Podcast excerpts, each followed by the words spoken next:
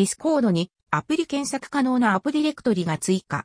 ディスコード新機能最新ニュース2022年11月。ディスコードのアプリが直接検索可能なアプリディレクトリが追加。